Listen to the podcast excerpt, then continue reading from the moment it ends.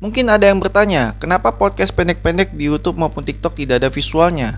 Sebenarnya visualnya ada, tapi bukan dalam bentuk facecam, karena ribet untuk mengatur kamera, pencahayaan, apalagi saya harus berpenampilan menarik. Ya walaupun saya tidak sedang melamar pekerjaannya, tapi itu semua supaya kualitas visualnya bagus.